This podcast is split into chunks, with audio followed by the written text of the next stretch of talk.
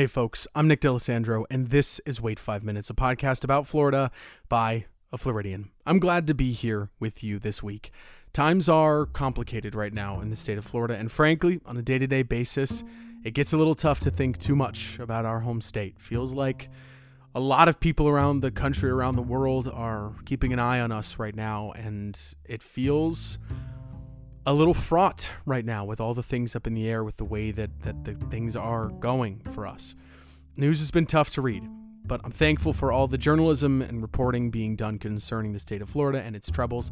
It just gets a little heartbreaking, which is why this show uh, is and always has been a special comfort to me. Getting to make it, finding stories of history, of survival, of change, brings me a lot of peace and I'm grateful I get to share these stories with you. So thank you for tuning in this season, especially. I know it's not always fun to feel the parallels between history and today, and uh, but I feel it's necessary. Thank you for showing up. So with all that in mind.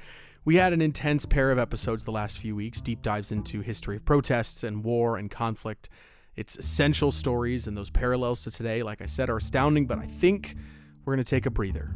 We're to Take a breather as summer approaches and spring winds down. If you need a break, let's take one together. So, let me tell you a few stories from the season that got left on the cutting room floor, topics that I couldn't fit into the episode, but I think you'd enjoy hearing about. Everything from the difficult feat of moving home, uh, an important figure in modern American dance, and a few other topics. But where shall we start? Well, if you don't mind, let's talk about last week because I think it proves the point of why I wanted to tell you these stories in the first place. So, last week we talked about the May Day protest, the massive protests in Washington, D.C. against the American military's presence in Vietnam that resulted in the largest mass arrest in American history 12,000 people. If you didn't listen to last week's episode, 12,000 people were arrested. If you haven't listened, go back and listen to that episode. We also talked about the Gainesville Eight, a group of protesters who were charged with conspiracy after a government agent planted lies to incite violence from them. They were freed, and their point was made about the negative impact of the war. But we didn't talk much about the national presence of the organization most of them were involved in. Seven of the eight of them were veterans, but they were all a part of the Vietnam Veterans Against the War, the VVAW, an activist group that was hugely influential during these anti war protest times. As the name of the organization suggests, they were made up of veterans who had served, who had seen the Vietnam War firsthand, and came home touting the need for the war to come to an end. Most of them would go on to live regular lives after the war was over, and some of them saw a much more influential future ahead of them.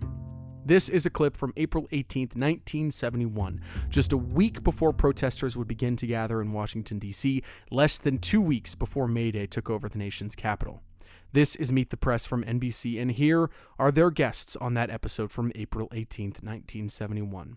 Our guests today on Meet the Press are two leaders of Vietnam Veterans Against the War Al Hubbard, a former Air Force captain, and John Kerry, a former Navy Lieutenant, JG. Al Hubbard and John Kerry. Let's hear from the second gentleman, John Kerry. Mr. Kerry, are you opposed just to the war in Vietnam, or are you opposed to all wars? I would like to be opposed to all wars.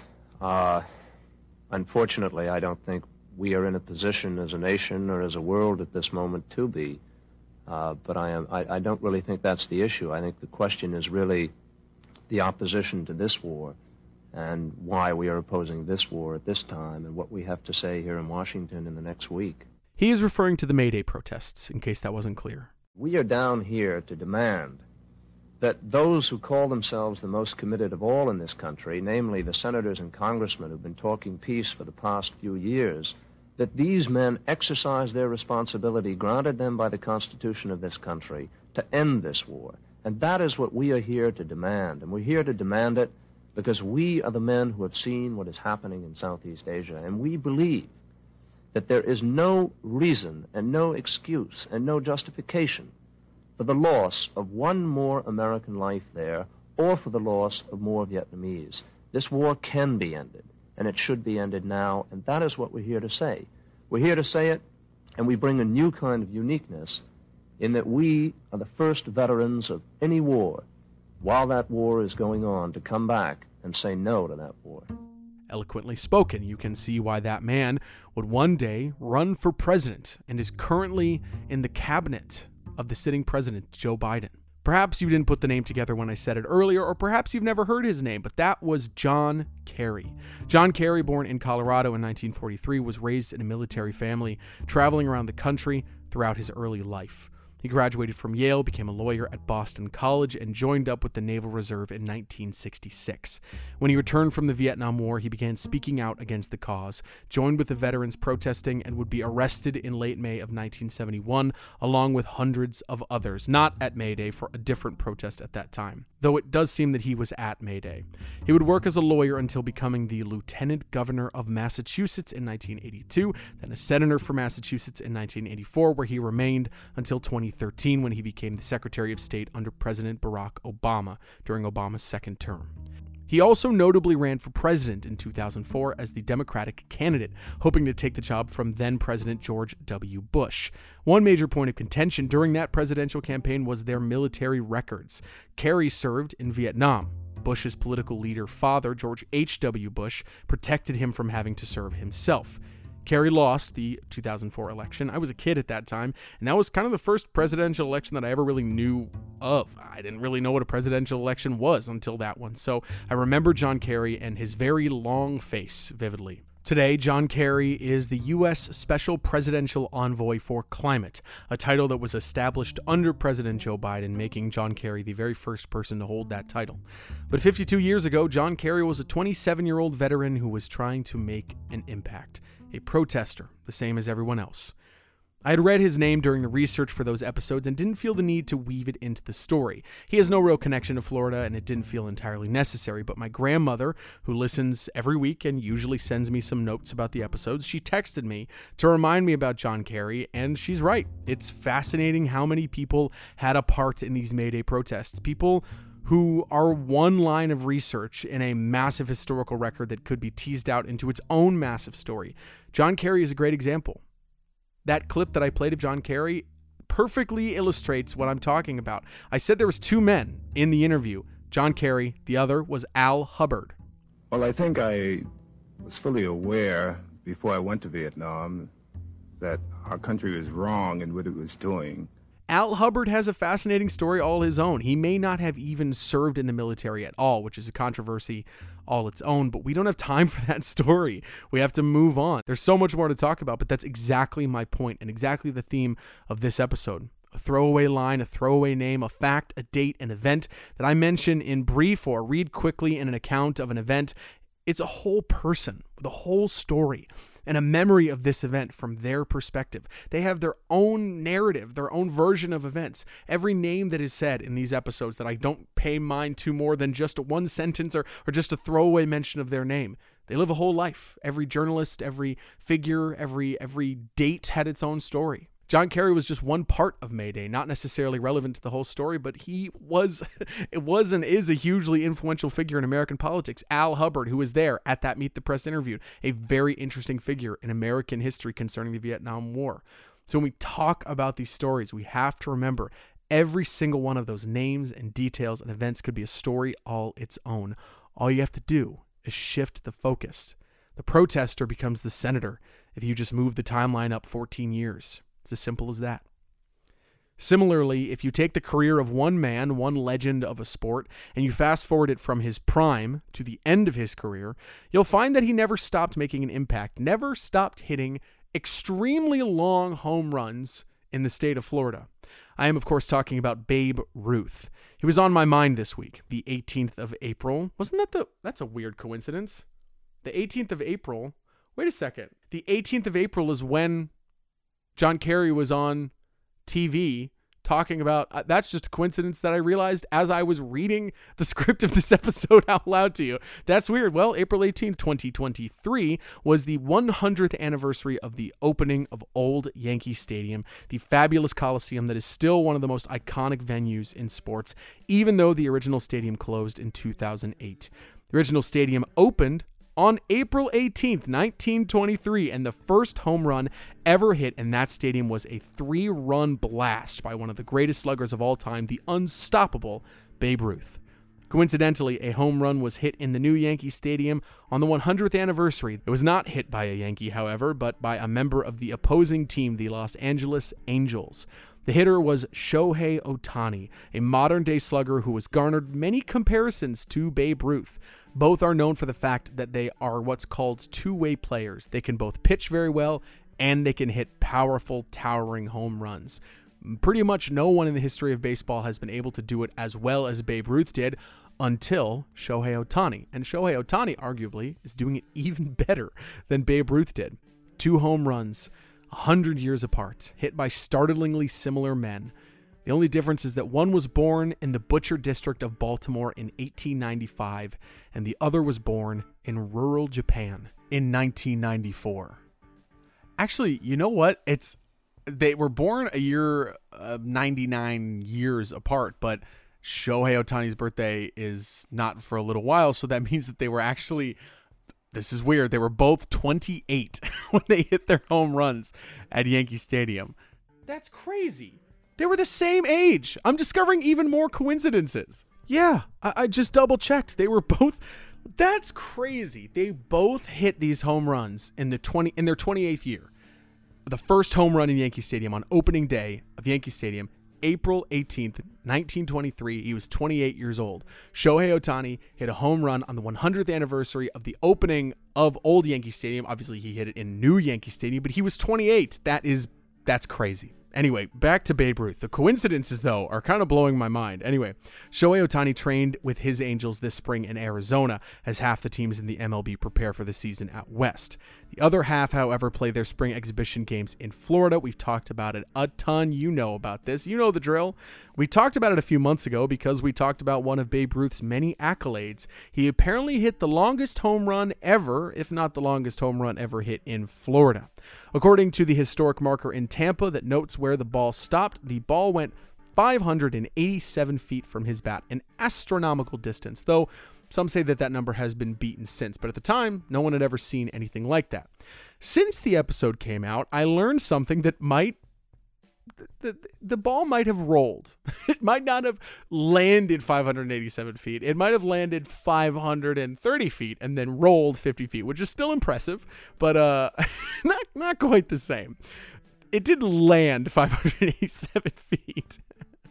well, okay. Well, what if I told you? Just let's make it even better. Let's sweeten the deal. What if I told you that Babe Ruth allegedly, allegedly hit one that actually landed over 600 feet from where he hit the ball. I repeat, this is alleged.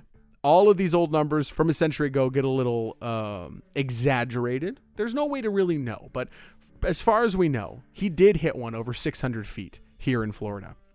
This comes from a Tampa Bay Times column titled Babe Ruth Left a Mark on St. Pete's Spring Training History. The author is Will Michaels. Go check out that article at the link in the episode description. Here's what it has to say It was 1934. Babe was pushing 40, and the 1934 season would be his last with the Yankees. He officially would retire in 1935, but his pop hadn't faded in all those years. That home run that has the marker and is considered his longest home run was hit in 1919, 15 years earlier but now, Babe had lived a lot more life and played a lot more baseball.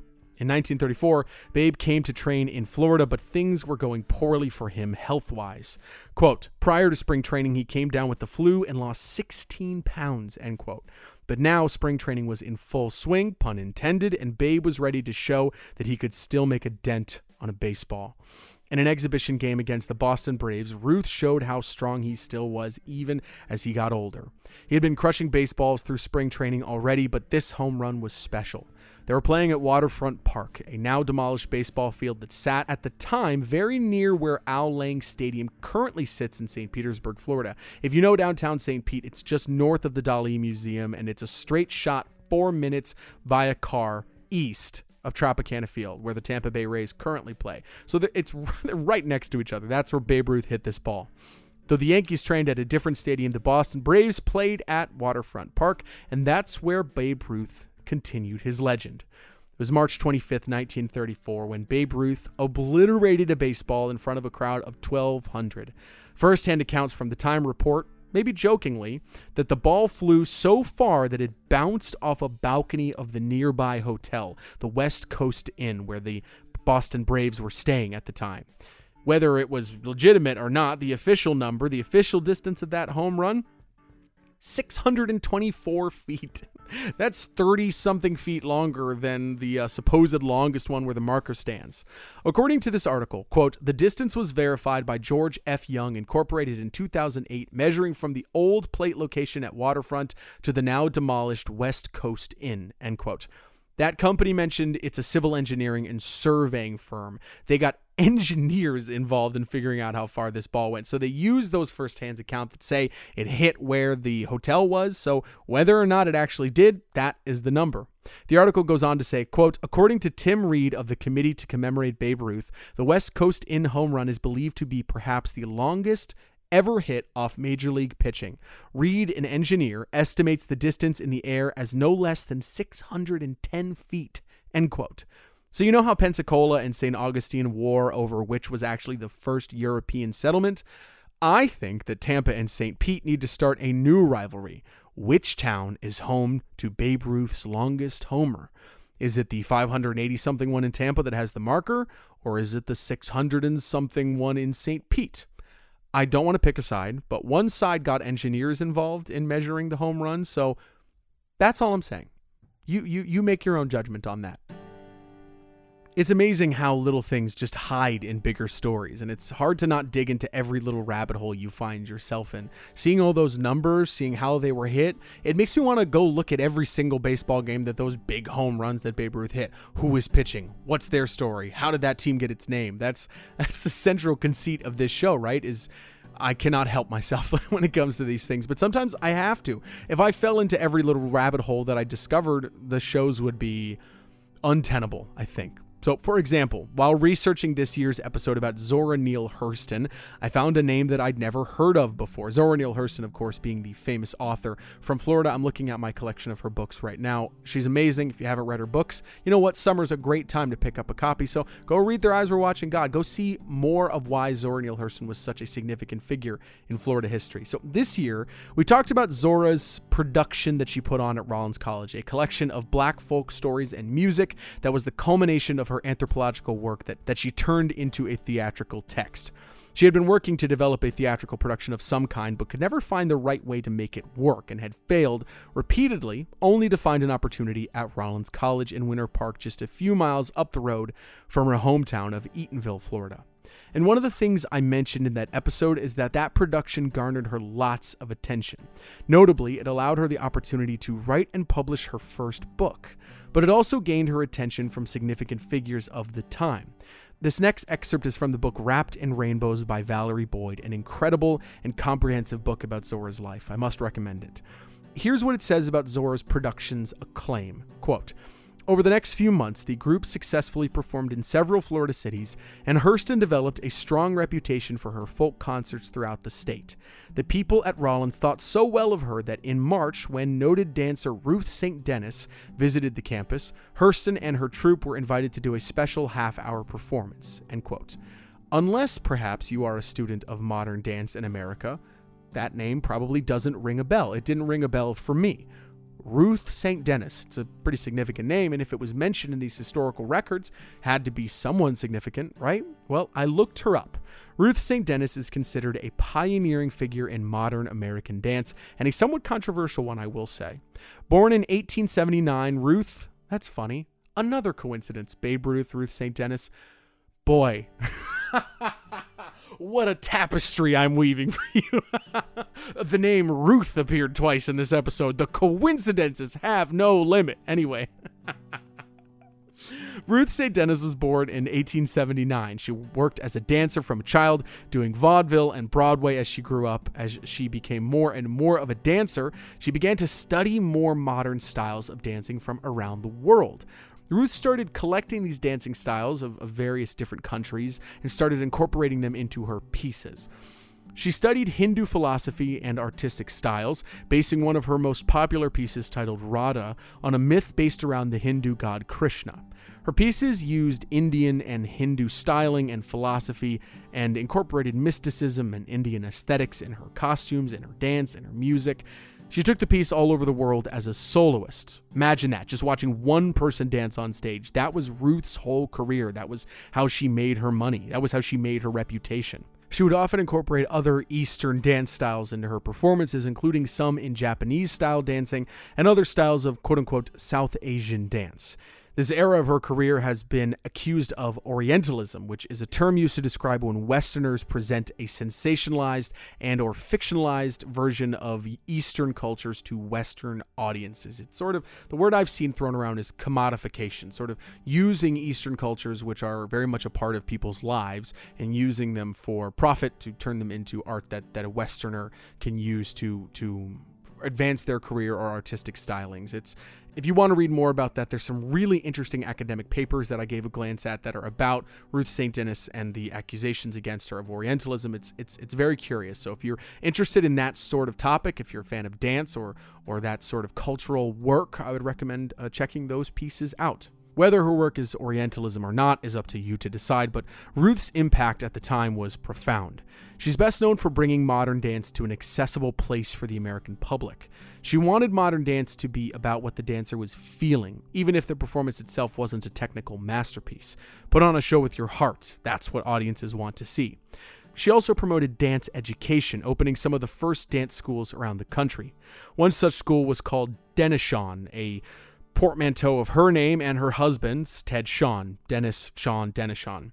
Denishawn was founded in 1915 in Los Angeles, and its most famous alumni well, that would be Martha Graham, one of the mothers of modern dance in America, a hugely influential figure, one of the most essential artists in the entire history of 20th century dance. You might not know anything about dance, and you've probably heard the name Martha Graham. Maybe it's from that scene in the birdcage where Robin Williams is dancing and he says, Martha Graham, Martha Graham. That's Martha Graham. She was a real person. Look her up. She's incredible. I think it proves my point, however. Martha Graham is only a line in the backstory of yet another historical figure. Martha Graham could be a story all her own, but unfortunately, not many connections to Florida as far as I can tell. So, Martha Graham, I'm sorry to say you might not get an episode of Wait 5 Minutes dedicated to your history. No disrespect, I'm a big fan. Nevertheless, that night, Ruth St. Denis saw Zora's show at Rollins, and upon seeing the show, Ruth had a suggestion. Quote, the modern dance pioneer wanted to perform with Zora's group as soloist dancer, end quote. About the idea of Ruth performing with Zora's show, Zora said, quote, I know it's novelty publicity seeking, but it will help us nevertheless, end quote.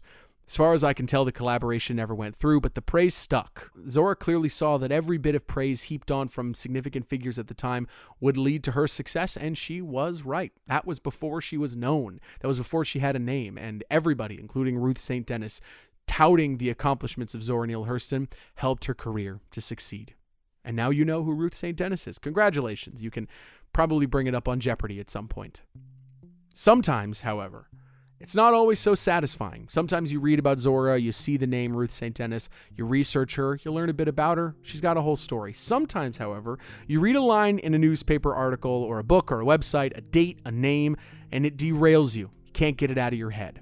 I have spent hours writing this show and gotten lost on topics that I never even included because there was never anything more to say, as much as I wish there was. Trust me, if you knew how many rabbit holes I could fall down during the production of this show, you'd be amazed that the episodes don't get off the handle a little more often. History is full of nooks and crannies, and one of the worst feelings is when you want so badly to learn more, but the results turn up dry. Such is the case with the history of the Gregory House in Florida.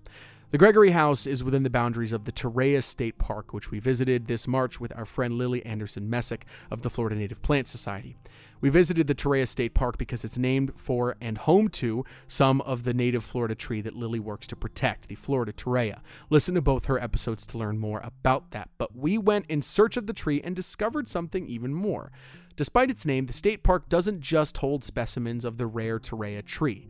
It also has scars of Civil War battle and a massive white home right smack dab in the middle of the property. That is the Gregory House.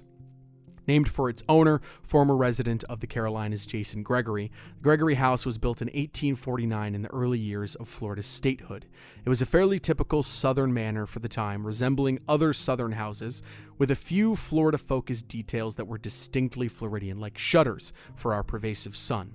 It sat right on the Apalachicola River back in those days, and, quote, it originally sat on five foot high brick pillars to protect it from flooding, end quote. Look at a picture of Gregory House. It's hard to imagine it sitting on brick pillars. That's that must have been a sight. Very strange. But for as lovely as the Gregory house is aesthetically, its history is quite grim. It was a plantation home. The original home where it originally stood was built in 1849. It was built by enslaved persons. The owner, Jason Gregory, was a slave owner who grew cotton here in Florida. From the early 1850s to the end of the Civil War, Gregory's cotton business that prospered on the backs of enslaved persons persisted. When the war was over and slavery was abolished, Gregory went bankrupt. He fled the home. His daughter would buy it back eventually. Quote, his youngest daughter lived in it from about 1900 until her death in 1916. End quote. For 20 years, it was empty until 1935. That was when the state got a hold of it and made it a part of the Torreya State Park. The Torreya State Park was one of the very first, and alongside the draw of unique trees, the park's historical significance could be noted with the presence of this old house. There's only one catch. The house wasn't originally in the location that it is today within the boundaries of Torreya State Park. It was originally just across the river, due west from the location it currently sits, on a spot of land called Ocheesee Landing. Ocheesee Landing has a history all its own, but again, we don't have time. Talk about it another time. Gregory House was across the river from its current location, and it is not a small river. The banks on either side have significant elevation to them. The Gregory House is actually quite high up, if we're being honest. I've seen one document say that it's on a 160 foot knoll. That's tall.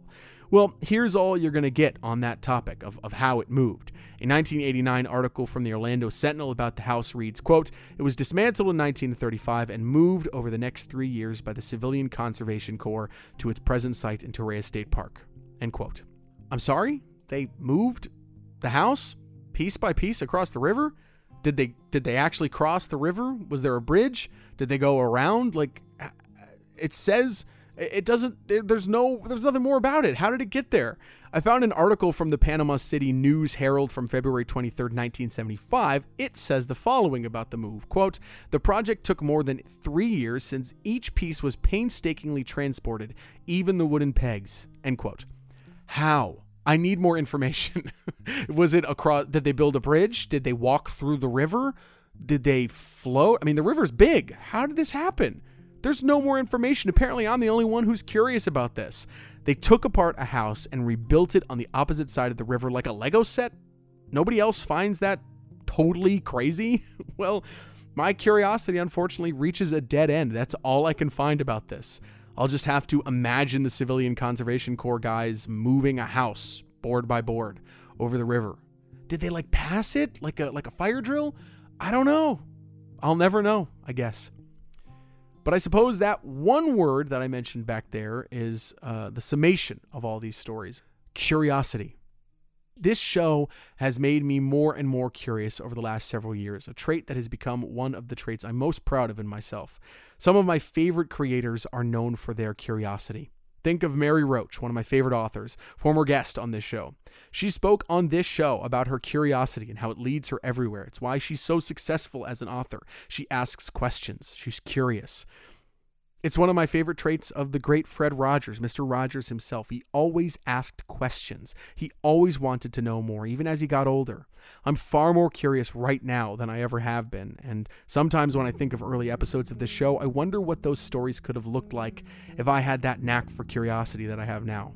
I say that because of one specific thing I found while reading through one of my favorite Florida books this week. One of the first books I read that inspired this show is a modern classic, The Swamp by Michael Grunwald, a staggering and exceedingly readable nonfiction book about the history of the Everglades. I read it ages ago when I first started this show, and I've used it as a source in many episodes. I picked it up just this week and searched for the name of a new friend, Hugh Willoughby. We talked about Hugh just a few weeks ago. He worked with the Wright brothers, he pioneered some of the earliest ships in modern flight, he was a fascinating character and a lover of Florida. Well, he was also well known for his trip through the Everglades that he took thanks to his friendship with train mogul and recurring character on this podcast, Henry Flagler. Well, here's how Willoughby is referred to in this book.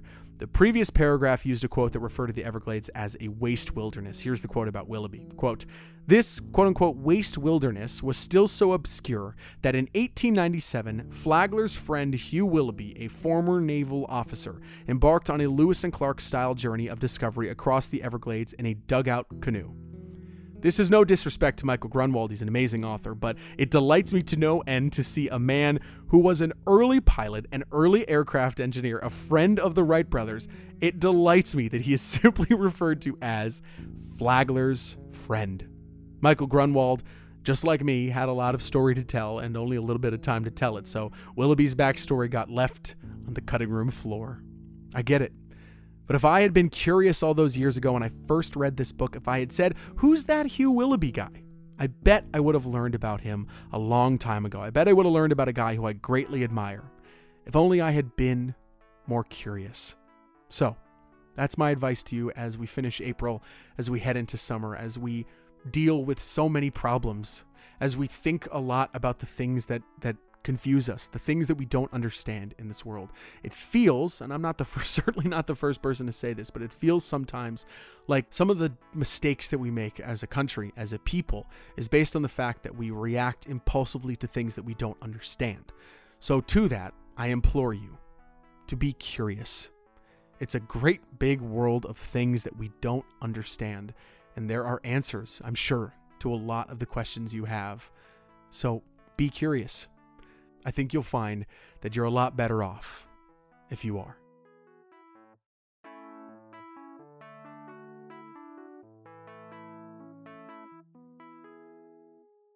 Thank you so much for listening to this episode of Wait Five Minutes. I'm so glad that you are here. If you enjoyed this episode, I think it's a pretty fun episode. I laughed a lot. Hopefully, you did too. If you think there's someone who would enjoy this episode to get them into the podcast, send it along to them. I'd love for the show to keep growing. I'm so grateful that it has continued to grow over the last five years of this show. So, you can also leave a review on Apple Podcasts or Spotify it helps the show grow. I really appreciate it. Or you can share the show on Instagram or Facebook at WFMPod or send me an email at WFMPod at gmail.com. I'd love for you to help the show grow and I'd love for you to tell me what you enjoy about this podcast. I've included some links in the episode description to some topics that we talked about this week and links to the episodes that were referenced in this episode from throughout this season. Go check those out if you hadn't listened to those episodes as well. All the music used in this episode was originally composed. I do not own the rights to that Meet the Press clip. That is on the NBC News YouTube channel. I'll include a link to that original video so you can go watch the whole thing. It is fascinating, especially if you know who John Kerry is, to go see him at such a young age before he became such a significant figure. Very, very interesting uh, interview. So go check that out. All right, next week, May 1st, it's the last episode of the season. It's May Day and we are going to end this season with a great story that you are going to love. I will see you next Monday for the season finale of this spring season. Until then, be good to yourself, be good to others, drink more water, and as our friend Zora Neale Hurston would say, go Gator and muddy the water. Have a great end to your April. I will see you next Monday, May 1st. Have a good week.